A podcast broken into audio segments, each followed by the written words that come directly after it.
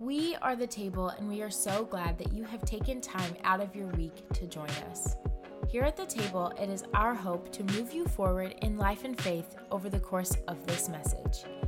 At the table, we do things just a bit differently. We pose questions in real time, and we want to give you some time to wrestle with those questions as well. Again, thanks for joining us, and we hope that this message moves you forward.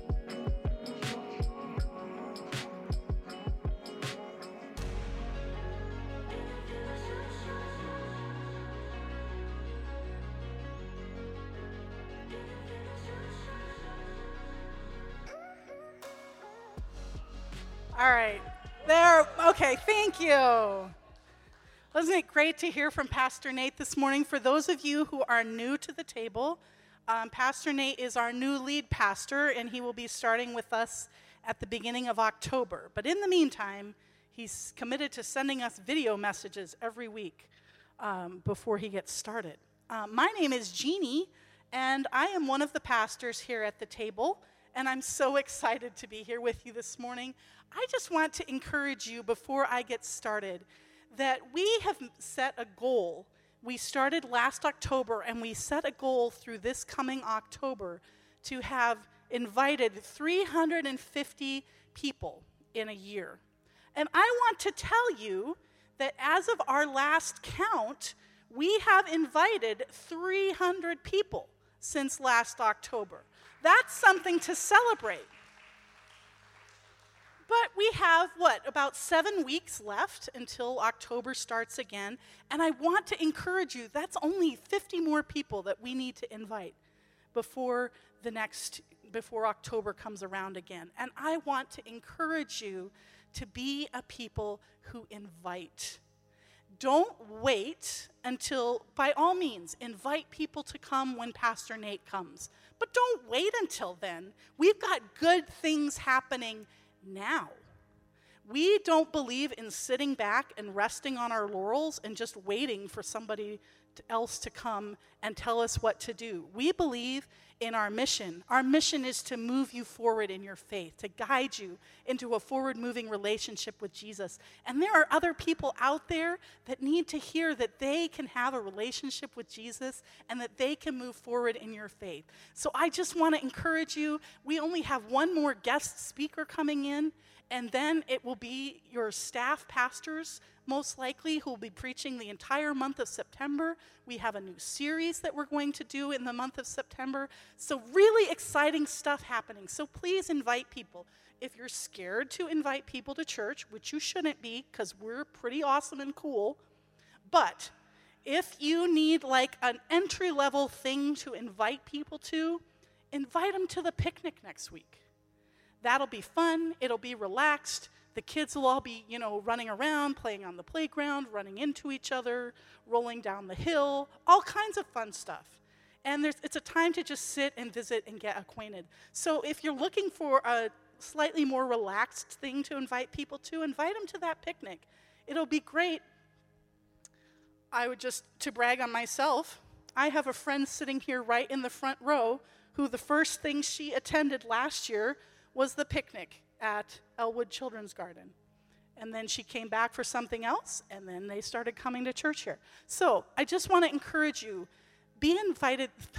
The worst people can say is no. And it's not going to hurt you if they say no. So just, I really want to encourage you. Let's get those last 50, let's blow that out of the water, and let's invite 100 more people between now and October.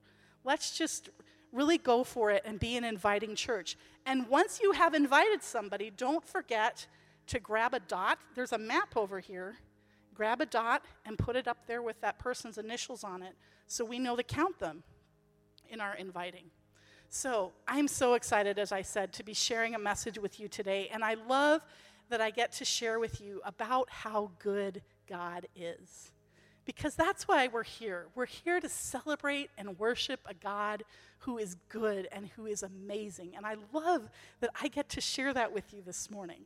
And I'm really excited because this is a message that's near and dear to my heart, and I'm excited that I get to share that with you. So we're going to jump into the Word of God this morning, but we're going to take a dive way, we're going to go way, way, way, way, way back in time, back to the Old Testament. Now, there are some people today who would tell you that um, the Old Testament is irrelevant and they don't understand why we have it. And I'm here to tell you that the Old Testament is not irrelevant, it's important because the Old Testament points us to Jesus and it points us to the God who we serve. So, um, as we read this morning, would you please stand? We like to stand here and then would you please celebrate that we have a God who gave us his word so that we could listen and hear and, and learn? There we go. Thank you. Took you a minute. I know we've gotten out of practice at that. But we're to go get we're to get back into practice because as Pastor Nate said, let's go. And I would just like to say that if we go over today, it's Pastor Nate's fault. Okay, so we're reading from the book of 1 Samuel this morning. And it says, There was a man named Elkanah who lived in Ramah in the region of Zuph in the hill country of Ephraim. He was the son of Jeroham, the son of Elihu, the son of Tohu, the son of Zuph of Ephraim. Elkanah had two wives, Hannah and Peninnah. Peninnah had children, but Hannah did not. Each year, Elkanah would travel to Shiloh to worship and sacrifice to the Lord of heaven's armies at the tabernacle. The priests of the Lord at that time were the two sons of Eli, Hophni and Phinehas. On the days Elkanah presented his sacrifice, he would give portions of the meat to Peninnah and each of her children. And though he loved Hannah, he would only give her he would give her only one choice portion because the Lord had given her no children. So Peninnah would taunt Hannah and make fun of her because the Lord had kept her from having children. Year after year, it was the same. Peninnah would taunt Hannah as they went to the tabernacle. Each time, Hannah would be reduced to tears and would not even eat. Why are you crying, Hannah? Elkanah would ask. Why aren't you eating? Why be downhearted just because you have no children? You have me. Isn't that better than having 10 sons? Aren't you encouraged by reading that this morning? I promise, I promise we're going somewhere encouraging. And I've entitled today's message, Are You Listening? Let's pray this morning as we start. Heavenly Father, I thank you for this day. I thank you for the work that you are doing here and now at the table. I thank you that we have good days ahead. And I thank you for the way that you are moving and changing lives. I ask that you would take over this place this morning that you would fill us up, that you would give us ears to listen and hearts to respond to your word. And we ask all these things in the powerful and mighty name of Jesus. Amen. You can be seated. Thank you. So, I have some really good news for you today. In this day of whenever you turn on the news, you know, it's pretty much bad news. I pretty much don't turn on the news anymore because I know what I'm going to hear. So, but here, there's always it's always great to hear something good. So here's the good news for today God hears you. And now you're sitting there saying, well, duh, of course God hears me. But no, I'm saying God really hears you. Okay? You moms in the room will understand, okay? It's like, you know, that moment where you get into bed at night and you're really tired and you let out a sigh I often get in bed and sigh, and my husband is like, What's wrong? And I'm like, No, I'm just sighing because I'm happy to be in bed. you know, I love my bed, and I'm just happy to be in it.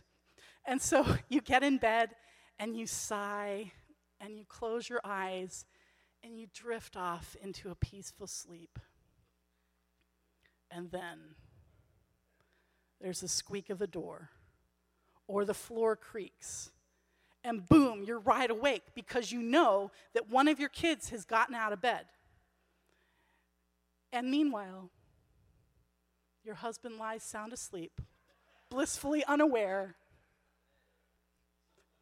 Thank you, Todd. See, I know, I know that, that a lot of you have experienced this. Let me tell you, my mom was an expert at this. So, you know, we occasionally, my sisters or I would need to get up in the night and use the restroom. And so, knowing that my mom could hear just about everything, we would do everything in our power to do it as quietly as possible. And we had something in our favor. We had chip marble floors. So they were kind of like the floors here at the table. So they, they didn't creak. And my dad really liked WD 40. So our, the hinges of our doors didn't creak either. And so, you know, we'd get out of bed and we'd tiptoe to the door, and you know, we'd only open the door far enough to where you could kind of like slide through. And then we'd sneak down the, we'd tiptoe down the hallway, avoiding the giant bookcase on the side of the hallway. And then we'd tiptoe to the bathroom at the end of the hall. Now, our bathrooms had windows at the tops of the doors, like above the doors, so the light would shine out into the hallway. But this bathroom at the end of the hall, a previous um, resident had set up to be a dark room. Anyone remember dark rooms? You know, back in the good old days before digital photography. So he had set this room up to be a dark room. And so he'd covered that window so no light would shine out of it. And so, you know, we'd tiptoe into that bathroom and then we would close the door as quietly as possible and then we'd turn on the light. Okay? Here's how this scene would play out in my parents' room. Mom would nudge my dad, Gene, one of the girls is up. My dad would mumble something and roll back over. Gene, one of the girls is up. Go and check if they're okay. So my dad, who of course was sound asleep and didn't hear anything, would get up and inevitably there'd be that knock on the door Are you okay? Okay, I want you to know that God hears us even better than a mom being woken up at night by her children. In fact, the Bible tells us can a mother forget her nursing child? Can she feel no love for the child she has born? But even if that were possible, I would not forget you. See, I have written your name on the palms of my hands. God loves us so much that He is tuned into us like a mother hears her kids. But here's the problem, though. So many times we're praying and talking to God, and we feel like our prayers aren't going any farther than the ceiling, right? We feel like there's this invisible barrier, and our prayers just kind of stop. I was like that when I, it was like when I was in my 20s and I was single and I desperately did not want to be single. And these well meaning um, Christian older ladies who were not single would say to me, Well, perhaps God is calling you to be single. And I was like, No. God is not calling me to be single. I want to be a wife. I want to be a mom. And yet, the more I prayed, the more nothing happened. In fact, it was almost like God was mocking me. Like, anytime a single, youngish man would come to church, and by the way, church was the only place that I knew to meet guys. This was, you know, a long time ago. And um, if you wanted to meet a good Christian guy, where else were you going to go? I didn't get my MRS degree in college, so church was the only option. Okay? So anytime a new, youngish, single guy would come to church, um, he would either already be dating someone, he would start dating my sister. It happened, they're married now. um, he'd start dating my sister, or he'd start dating one of my friends. And it was like, um, hello, God, are you even, do you care? Are you even listening to me? I'm lonely. And have you ever felt this way about something in your life? Maybe it was an illness that wasn't wasn't getting healed or maybe maybe you're in a job that you hate and you're desperately trying to find a new opportunity and it seems like the more that you pray about us about it nothing happens there is probably as many situations as there are people who are in this room that we're praying for and about. And sometimes it just seems like God is either ignoring us, He doesn't hear us, or He's just not listening. So let's get back to our story for today because Hannah had this same issue. And Hannah's big problem was that she wasn't able to have children.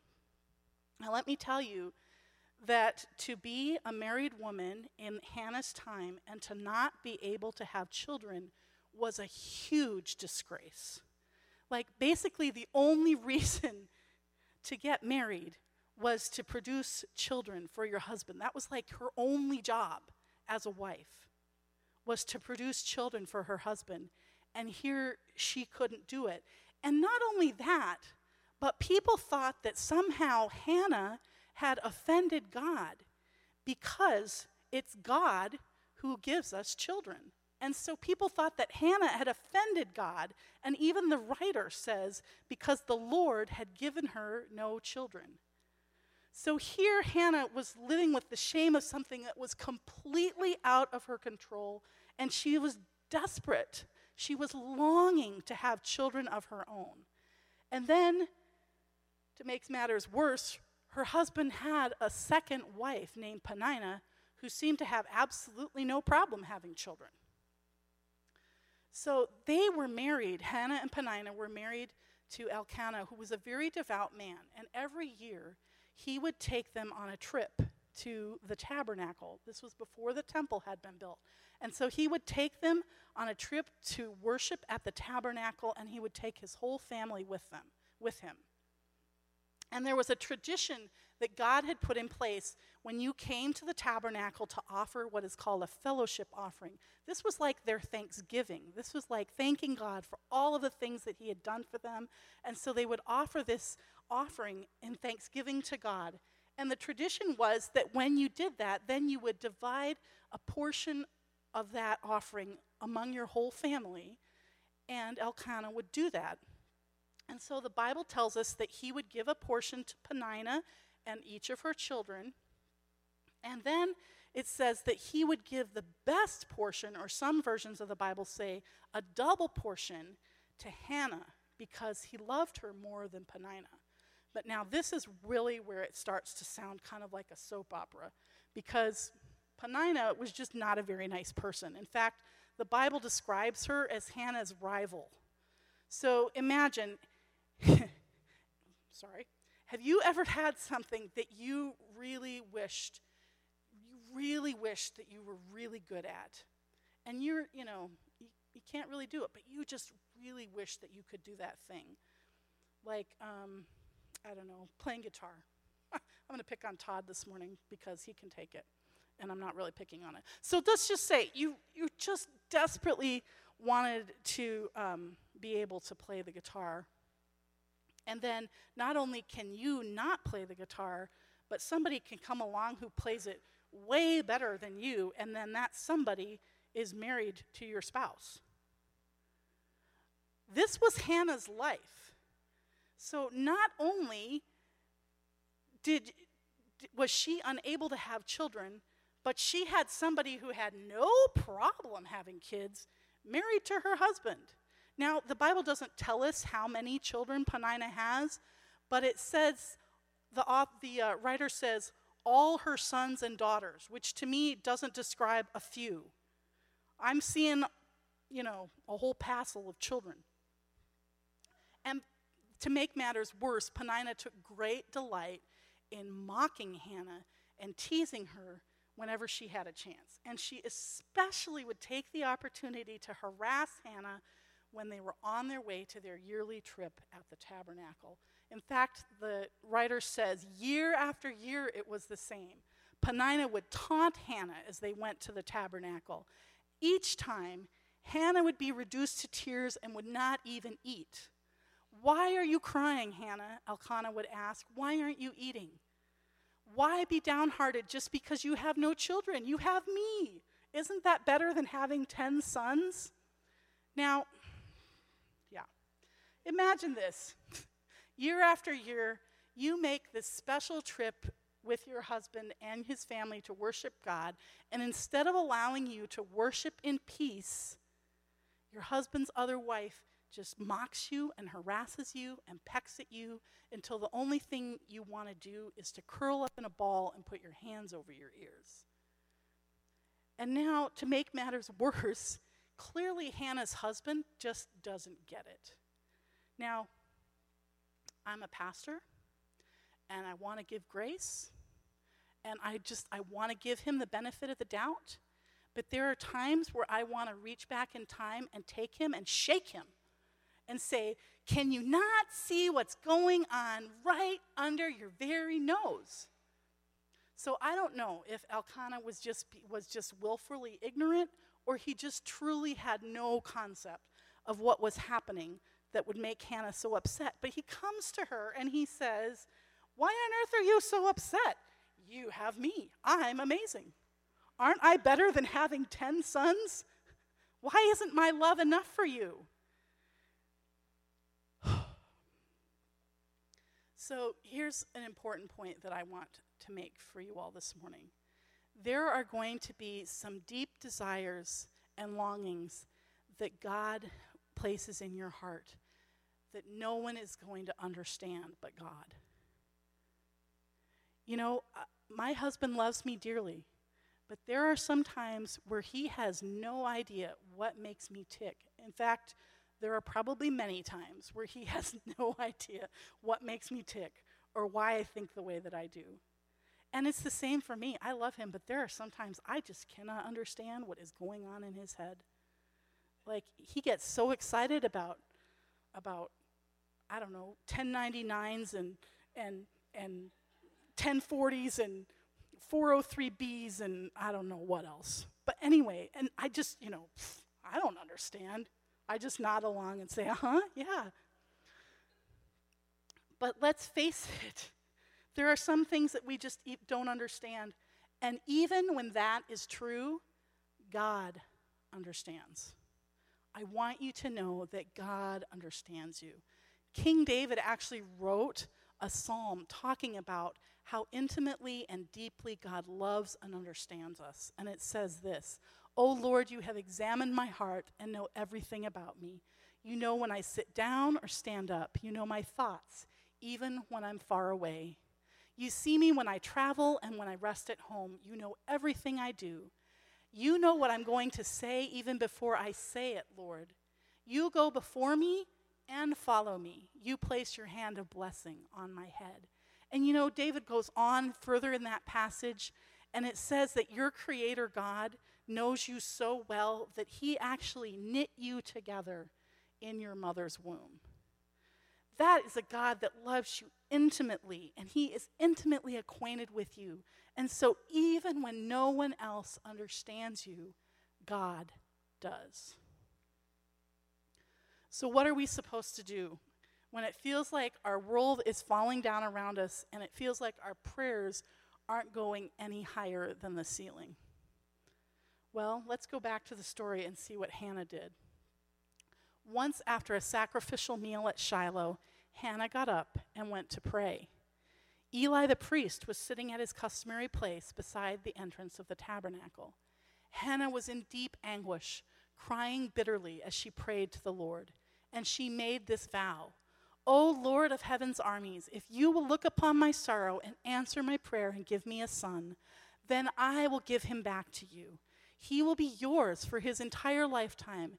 And as a sign that he has been dedicated to the Lord, his hair will never be cut. So, after a meal that was supposed to have celebrated all of God's blessings, a Thanksgiving dinner, Hannah just couldn't take it anymore. And so she went to the tabernacle and she fell on her face before God and she poured out her grief and her anguish and her pain to him. This wasn't just you know, a soft crying or one tear dripping, trickling down her cheek. No, this was deep, gut wrenching grief and agony and pain. This was, I can't take this anymore, God. I need you to do something. Hannah was at the end of her rope and she needed God to step in. And what I love about Hannah is that she took her grief and her pain to the one person who she knew could actually do something about it. The one person that could do something about it. And it's clear from this passage that Hannah had a relationship with God, and she knew that He was the one that she needed to pour her heart out to. See, we need to take our grief and our pain to God. Don't suffer alone. Take your pain and anguish to the one who can actually do something about it. God longs for us to bring our trouble, to bring our pain to Him. And I'm not saying that God is going to take away our pain and our anguish or that He's going to necessarily change our circumstances, but what I am saying, what He will do is He will be with us through whatever situation we're finding ourselves in. And so we go on, and the story gets more interesting. Remember Eli the priest, right? He was sitting by the doorway when Hannah went in, and he's sitting there watching her, and he feels like mm, he may need to get involved because the Bible says, as she was praying to the Lord, Eli watched her. Seeing her lips moving, but hearing no sound, he thought she had been drinking. Must you come here drunk? He demanded. Throw away your wine. Now, imagine with me, if you will, that you're experiencing a, a situation that is bringing you deep pain and agony and grief. And so you decide that you need to pour out your heart to God in the church. And so you come over to the church and you stumble down the aisle and you fall on your knees at the front of the church and you just begin to weep and pour out your heart to God. Meanwhile, some well meaning pastor, I'm not saying any of the pastors here would ever do this, but some well meaning pastor at another church sees you and they see that you are down here crying and weeping and your lips are moving but no sound is coming out. And so that pastor assumes that you have had one too many adult beverages at Thanksgiving dinner. That's what Eli was accusing Hannah of. Now, in Eli's defense, he had probably seen quite a few people who had had a little too much wine with their dinner and didn't, you know, handle it in the best way. So, and then also, he had probably never seen somebody with a faith like Hannah's who would actually come in and pour her heart out to God. So imagine your Hannah. She'd been relentlessly provoked, she'd been teased and mocked by her rival wife, and she comes to the one place where she wants to find peace and sanctuary and comfort, and she has a priest coming up and accusing her of being drunk. But here's the amazing way that Hannah responds she doesn't lash out at Eli. Instead, she says, Oh, no, sir. I haven't been drinking wine or anything stronger, but I'm very discouraged, and I was pouring out my heart to the Lord. Don't think that I'm a wicked woman, for I have been praying out of great anguish and sorrow. And I just, I love Hannah's confidence in God here. And you're like, oh, I don't see her confidence in God. Here's Hannah's confidence in God she knew she had already poured out her pain and her distress to God. And she knew that Eli probably wouldn't understand any better than her husband or anyone else. And so she didn't feel the need to repeat what was happening to Eli. She had left it with God, and she just explained to Eli, I was praying, and she left it at that. And so then Eli responds. And he says, In that case, go in peace. May the God of Israel grant the request you have asked of him. And oh, thank you, sir, she exclaimed. Then she went back and began to eat again, and she was no longer sad. I really want you to take note of what Hannah did here because it was a true sign of her faith and trust in God. She went back and she began to eat, and she was no longer sad. In other words, she gave her anguish and her pain to God, and then she trusted Him to handle it. She got up and went on. Did she know that God was going to grant her request and give her a child? No.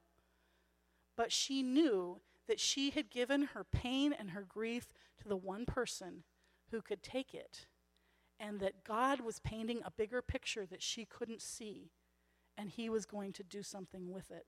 And I think this is where many of us have an issue. We bring our grief and our anguish to God, and we pour it out in Him, to Him, but then we get up and we pick it right back up again and take it with us instead of leaving it.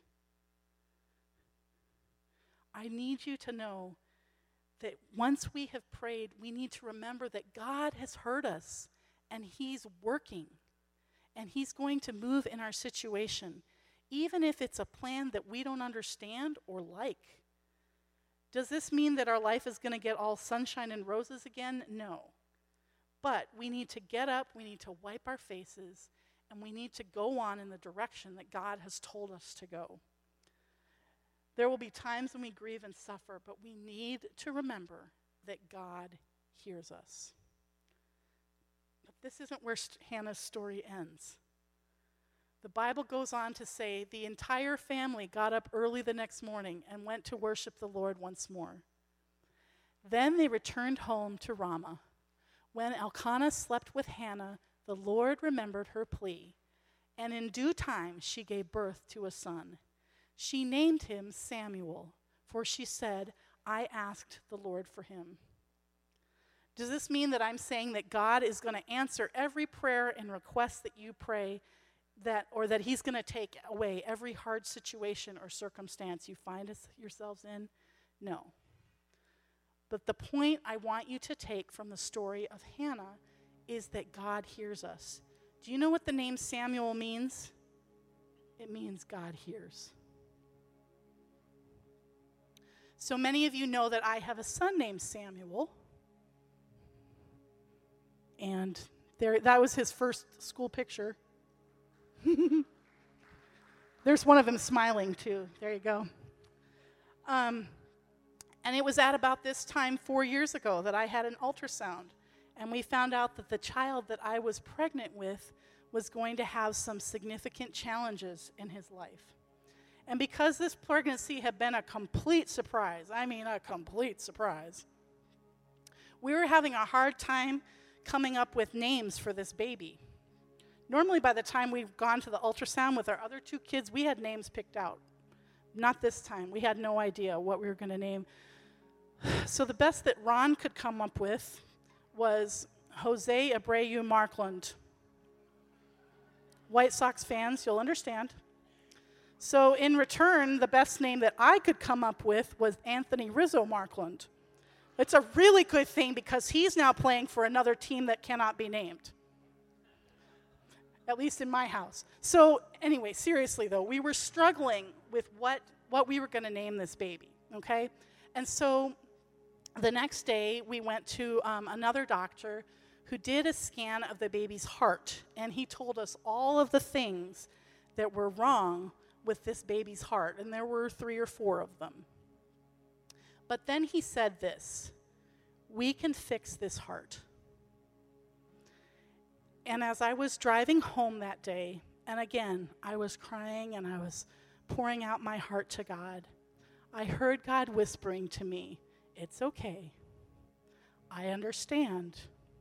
I hear you. And then he whispered the name to me Samuel. And so, you know, I went home, and later that day, Ron called me, and I said, Hey, what do you think about the name Samuel for the baby? And he said, You know, I was thinking of that name today, too.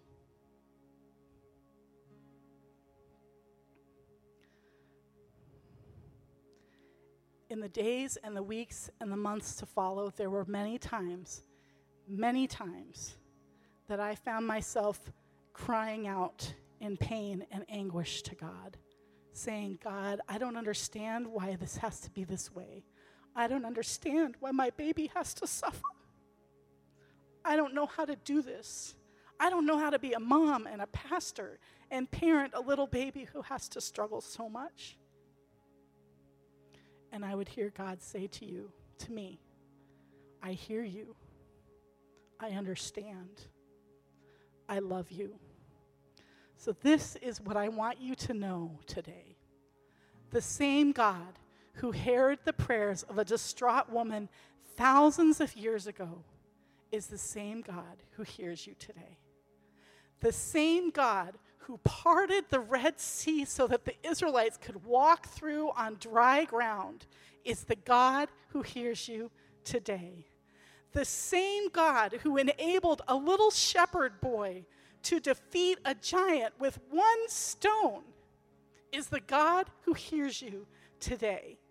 The same God who fed thousands of people with five loaves of bread and two small fish is the God who hears you today.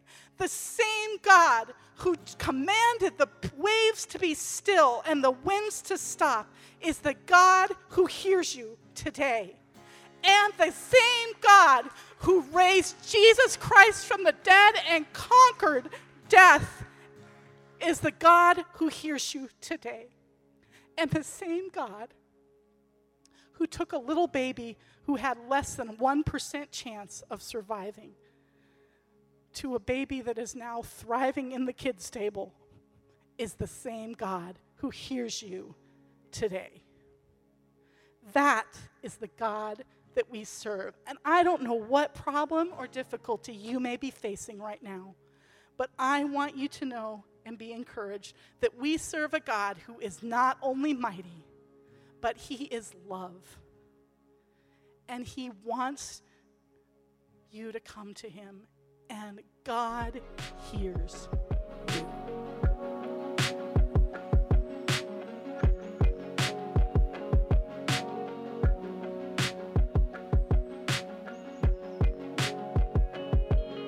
If this message challenged you and moved you forward, personally or in faith, we encourage you to share it with someone who needs a message of hope today.